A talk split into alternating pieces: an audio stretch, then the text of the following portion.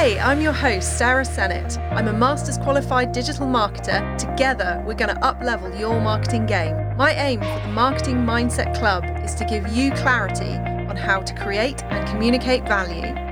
Learn the latest marketing techniques, build your skill set, and develop the confidence you need to get the results you want.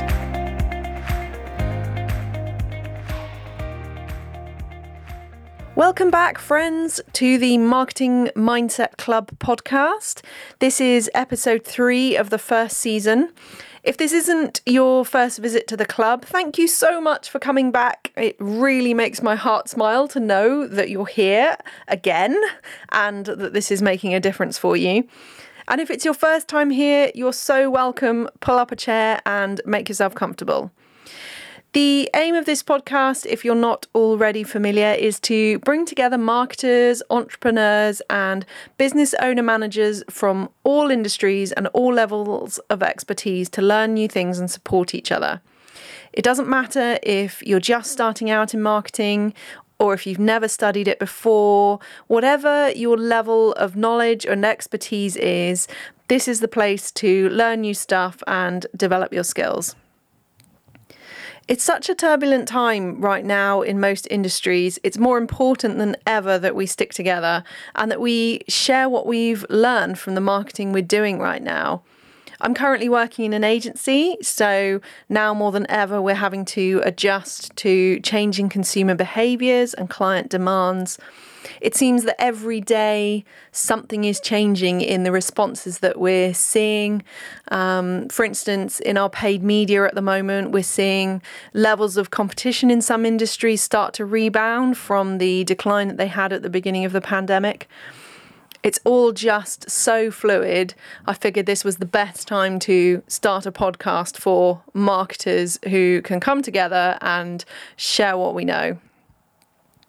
If you haven't been here before, each episode is split into three bits the digital news bit and what matters about the top stories, the learning bit, where I'll deep dive on a tool, a technique, or a strategy that you can take away and use, and the real life lessons bit, which is the stuff I'm learning from what I'm doing right now.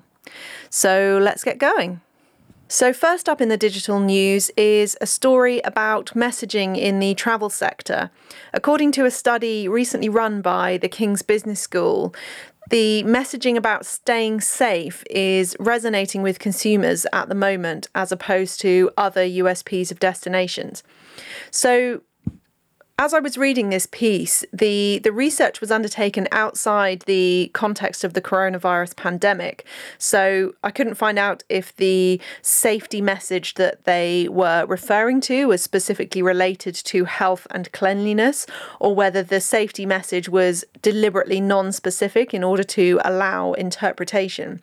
But the study did find that for risk averse travellers, the safety message really resonated. It would be safe to assume that the proportion of travellers who are now more risk averse than before the pandemic has increased. So there's some potential useful insights there if you are in the travel and tourism sector.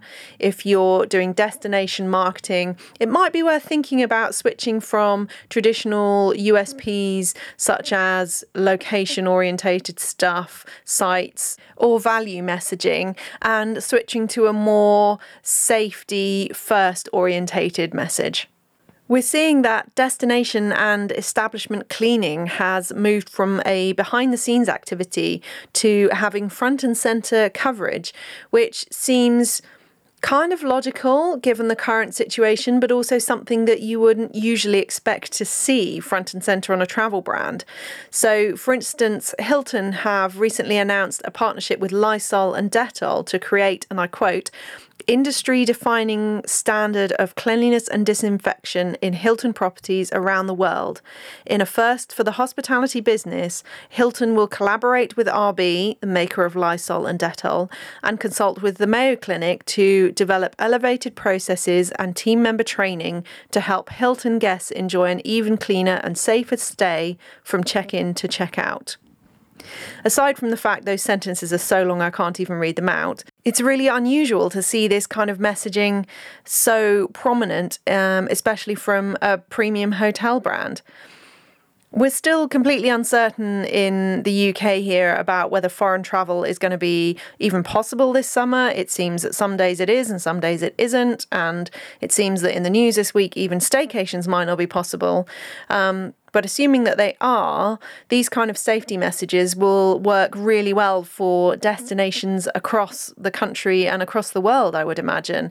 For many travellers, as I was saying, that they're going to be more risk averse than they were before. So safety and cleaning and hygiene uh, is going to be really prominent in their thoughts. Other news I've seen this week is that kids ages 4 to 15 now spend an average of 85 minutes a day watching YouTube videos compared with 80 minutes a day spent on TikTok. Now, this stat came from an article on TechCrunch, and you can find the link in the show notes on the website. But the thing that struck me first was the ages of the kids involved ages 4 to 15 um, you know that just that just really staggered me to start with the thought that kids that young could be spending that amount of time on social media. And it's not it's not each it's collectively. So 85 minutes a day on youtube and 80 minutes a day on tiktok. It's no wonder that these platforms are among two of the fastest growing for consumption and time spent. For those who don't know what TikTok is, it's a rapidly growing video based social media platform that is particularly popular with teens. It's entirely video based, and users record themselves or others, often using shared or popular audio while miming or dancing. I've been testing it out a bit, and it's weirdly addictive, but there's also some seriously weird stuff on there. I quite like their algorithm in that it's it's pretty good at showing you content that you might like and consequently I I get to see a lot of horses, cows, sheep. I love watching animal content, people with their pets.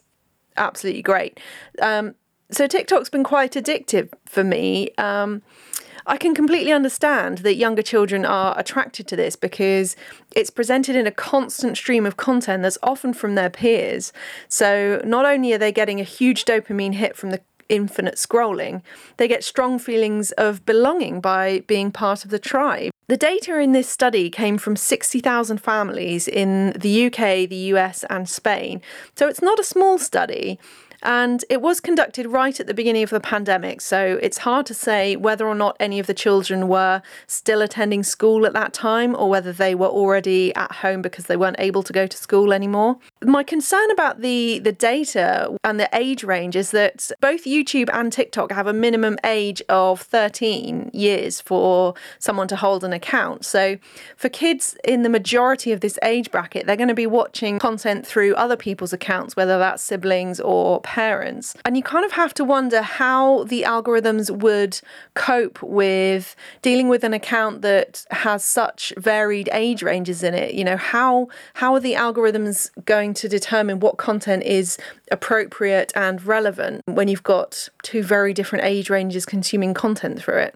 My opinion of it is that even if screen time has been pushed up unnaturally by COVID 19, it's unlikely that it's just going to revert back to the levels it was before the pandemic. So, TikTok also recently released its self serve ad platform. So, if you're trying to reach a younger audience as a marketer, it's definitely something that should be in your strategy to try out. And I've noticed brands are starting to appear in there. I've noticed ads from eBay, from Apple. There are some also not very noteworthy ones. Um, you know, I can't even tell you what brand they are, um, which shows that you know they've not done such a great job but it's something that is worth experimenting with if um, you're looking to attract a younger demographic also reported this week, marketing budgets as a percentage of company revenues and spend have risen to a record high during the pandemic, according to Marketing Week. And it's due to uh, brands looking to retain customers and also build brand value. In the first episode this season, we talked about how during the pandemic, the focus of certain ad campaigns would need to change and that some strategies wouldn't be appropriate during this time. So, you'll see a lot of the bigger brands switching to strategies that help maintain engagement, help grow their brand value. And you can see that in um, the recent campaign that Budweiser have launched. They've gone back to their what's up concept um, that is from a few years ago, and they've repurposed that for now because they know that people are really anticipating the return of football, and they know that they want Budweiser to be synonymous with that anticipation and that involvement. It's also been a time when we, as marketers, have had a captive audience in all of the social media platforms and all of the streaming platforms because a vast majority of the population have been either working from home or have been furloughed. So, for the next few months at least, have still got the advantage of people probably spending more time on their screens than they would usually. Moving on to the learning bit. Today, I want to talk about the concept of inbound marketing. So, inbound marketing, by its name, suggests that your marketing strategy is focused on attracting customers into your ecosystem. You are pulling customers towards you rather than pushing your products towards your potential customers. So, you can think about it uh, in terms of creating useful resources that attract the people that you're interested in talking to and engaging with rather than pushing things like TV advertising or direct mail or anything that is a push action that pushes your product in front of an audience rather than draws them in and engage them. So inbound marketing is much more about building meaningful relationships and creating value for your prospects rather than advertising to them. You want to create value on the journey to becoming a customer, but also once a prospect becomes a customer, you want to build on that trust that's been created in the lead up to that moment. And that's how you build advocacy and so on. So, one of the companies that I'm a huge fan of who have pioneered this approach is HubSpot. I've been following them for years, and in fact, I was in the very first cohort of the Inbound Marketing University course. So, kudos to HubSpot for always being ahead of their time and always giving us a masterclass in content. Um, so, according to HubSpot, the inbound methodology can be applied in three ways. And the best way to think about this is not as a funnel or a process, they call it a flywheel, but it's essentially a circle. So everything about this is cyclical. As we know from our own behaviors online and the way that we interact with different brands and through different devices, we know that the traditional model of a funnel doesn't so much exist in our world anymore. So, the fact that we can think about inbound marketing as a cycle and that prospects and customers will dip in and out at various phases allows us to be more flexible and more responsive in our approach to creating content and creating engagement activities that are relevant for the audience needs right now. So, as I said, HubSpot have identified three ways in which the inbound methodology can be applied, and it's in this uh, cyclical arrangement. So uh, it's divided into these three sections attract, engage, and delight. So there are elements in there of a customer journey and a progression through a relationship, but as we all know, um, we can dip in and out at any point in this journey. So let's start with attract. Attract is about drawing in the right people with valuable content and conversations that establish you and your brand as a trusted advisor with whom they want to engage.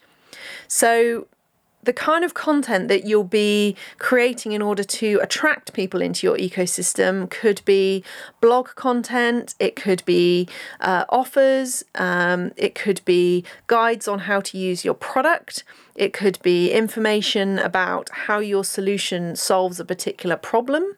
It could be customer testimonials. Um, and there are multiple ways that you could distribute this content, but at this point in the the flywheel, you are uh, you're trying to reach quite a broad audience.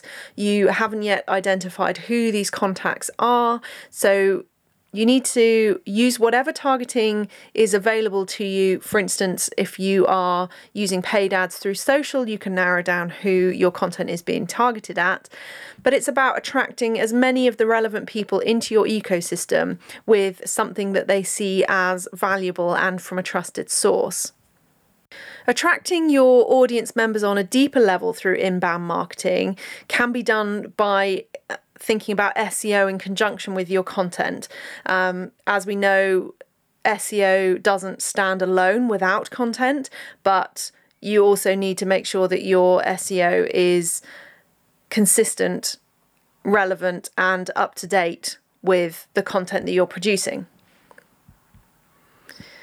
By having an SEO strategy that runs concurrently with your content strategy, you'll be able to ensure your content appears organically where you want it to, um, which will, if you've done your research, hopefully be on the phrases that your target audience and potential customers are using to find information about your business or brand. Moving on to the engage part of the flywheel, when you're using inbound strategies to engage your audience, ensure you're communicating and dealing with leads and customers in a way that makes them want to build a long term relationship with you. Try to inject information about the value your business will provide them with and do it in a way that is personal to them. And quite often, the way to do personalization is to have some awesome technology behind it, as well as a fully maintained and up to date customer database, which is why something like HubSpot works so well in this instance. Their CRM functionality is uh, is super awesome, whatever scale of business you're using.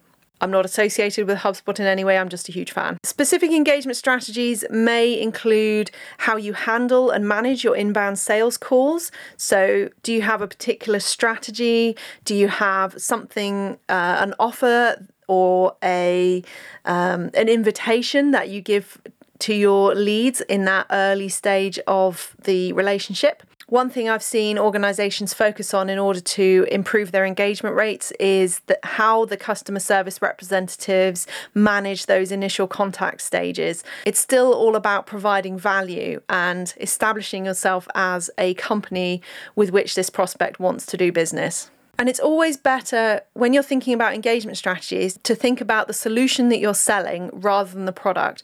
And this this comes down to being customer centric all the time as you should be in your marketing.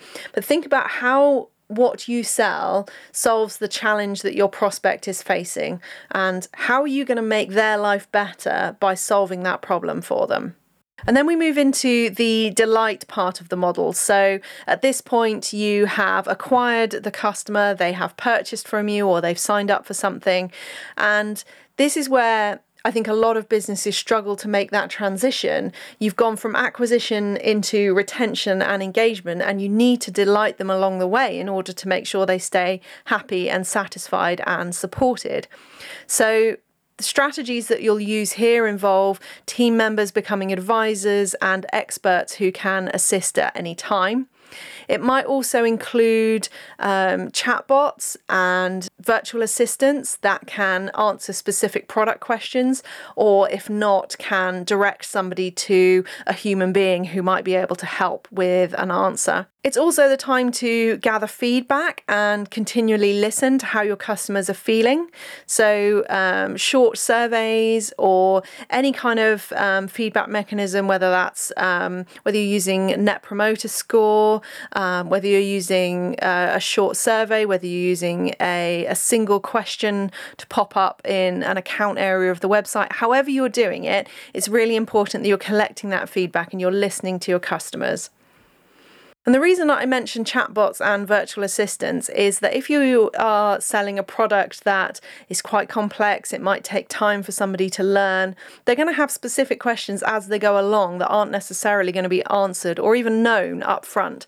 So, a chatbot that is well set up and well configured can really quickly provide the answers that a customer might want and avoids any frustration or need to phone a contact center for support. So, Social media listening is another part of how you can gather feedback and it understands, it helps you understand as a brand what your customers are. Uh, talking about, the questions they're asking, the feedback they're giving, and it also helps you to understand how those interactions are being responded to. So you can make sure that every single person who interacts with you at the point they've become a customer knows that you care about them.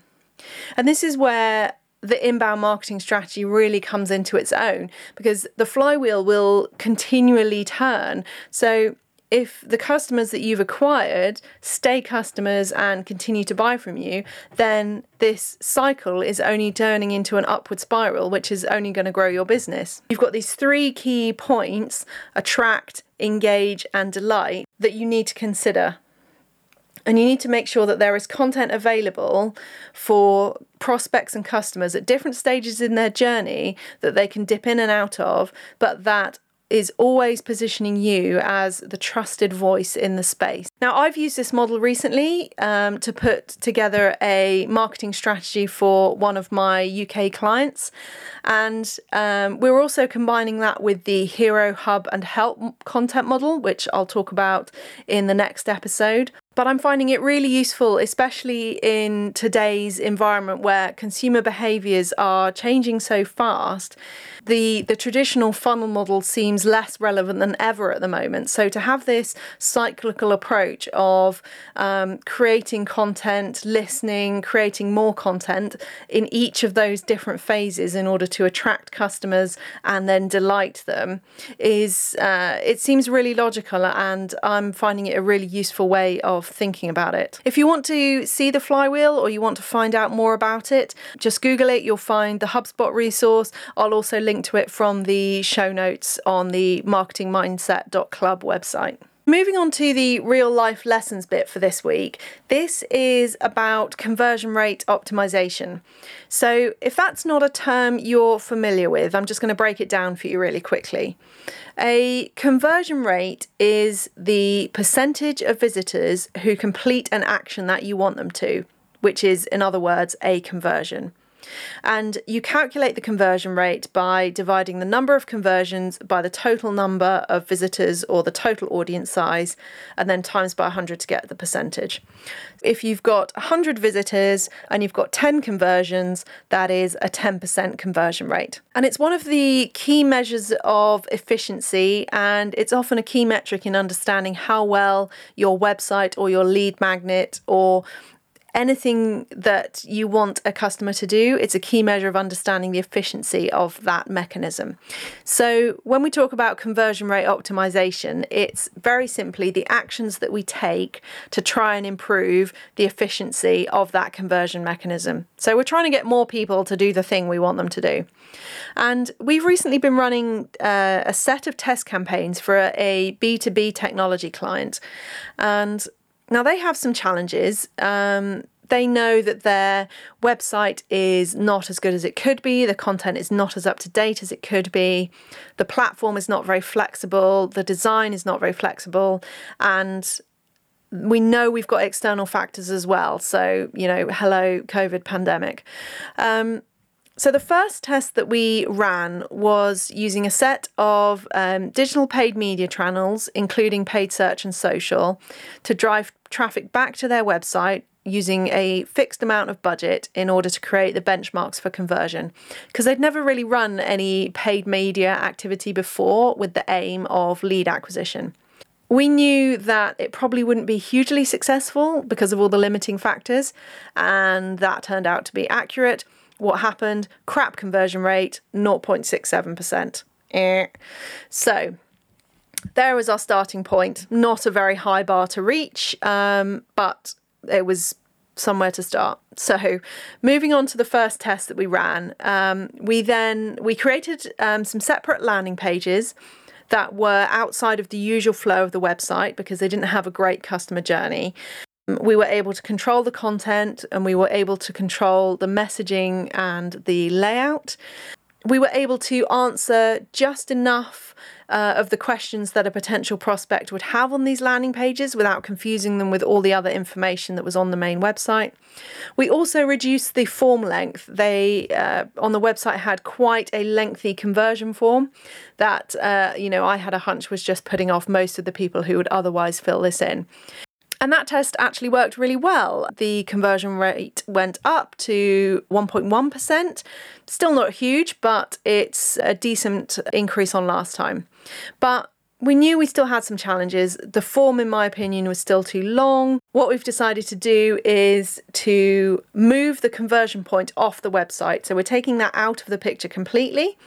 We're creating a custom report to use as a lead magnet in lead generation forms. So we're going to start with LinkedIn and use the lead gen ad types. And now we wait. This test is running at the moment. So I will come back to you when we know. In other real life lessons, um, following on from the news about TikTok, I've been experimenting with the platform and I've put up four videos so far. And what really astounded me was the first video I put up was um, a short dance mime video to one of the TikTok dances and I overlaid it with some text and I posted it with some hashtags. Um, to see what the reach would be like. And I've been absolutely staggered that it's had 131,000 views and over a thousand comments. Now, I can't say whether it's just the first video that's, um, you know, is the first video on the account that's had that kind of effect. I don't know.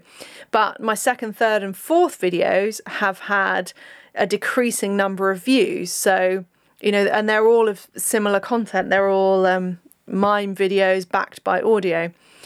Um, but it's really interesting to me that that first video had such an enormous reach. And for the first sort of two weeks, I was replying to every single comment that came in, and I think that helped. And I haven't done that on the other videos, and they have had um, 5,000 views, 2,500 views, and 1.1 thousand views. And I don't really have any takeaways for you on this yet, other than I'm still experimenting with it to see if I can replicate the uh, the effect of that first video. Um, but I'll be really interested to hear um, what your guys' experience of TikTok has been so far. I'm not really sure how to leverage it unless you are using uh, the ad format. I've seen um, a whole range of content from small businesses on there, particularly artists who seem to do uh, vary, have varying levels of success with sharing their art and the things that they make. But I'd be interested to hear from you um, what you're trying and whether it's working for you. So um, head over to the Instagram at Marketing Mindset Club and leave me a comment on this episode or send me a DM and just let me know what you're doing with TikTok and whether it's working for you or not. And that's all I have for you this week. Thank you so much for being part of the Marketing Mindset Club. It really means the world to me to have you here and that you tuned in. Um, don't forget to rate, review, and subscribe wherever you get your podcast because it really helps me out and it really helps me reach more people and grow this club. I'd love to hear your thoughts as always. So um, head over to Instagram at Marketing Mindset Club, drop me a DM or a comment, and I will see you next time.